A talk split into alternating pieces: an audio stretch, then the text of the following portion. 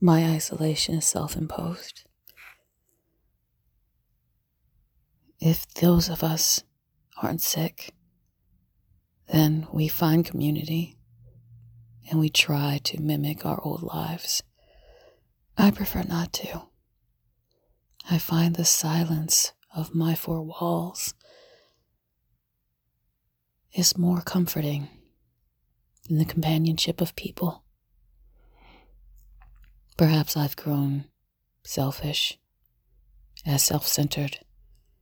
Perhaps the chain around my neck is my solitude, but I don't regret it.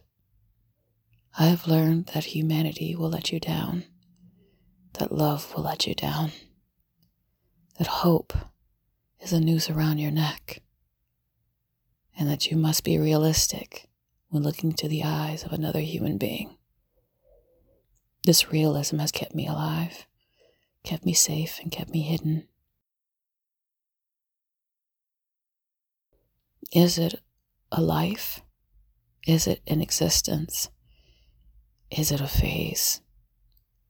I do dream sometimes of going into the corporate domes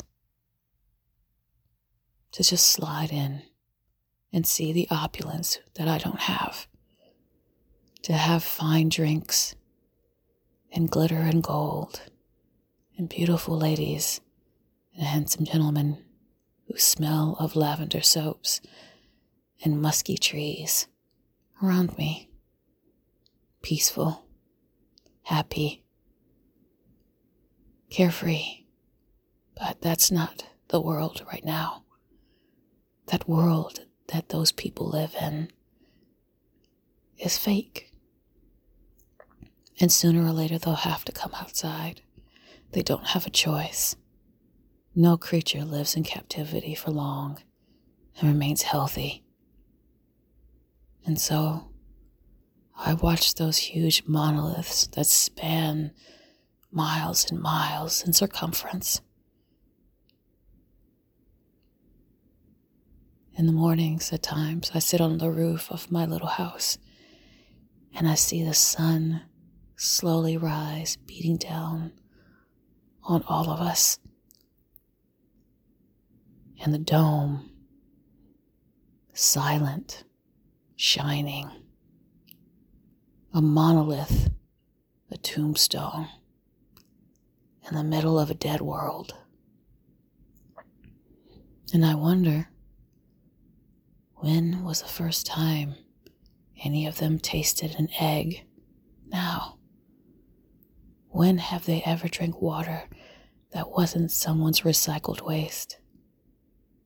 When have they dug their heels into the earth and ran free with the grains of dirt and sand in between their toes? Perhaps I'm a dreamer, but I don't think that the Seeker's invasion and our victory was the end. I think this is just the beginning of mankind rebuilding itself. The sick will evolve into something. The well will evolve into something. The coddled will evolve to something. And then we'll all be called to judgment. I do think that because I still exist. I still live. And I cannot die, even though I want to.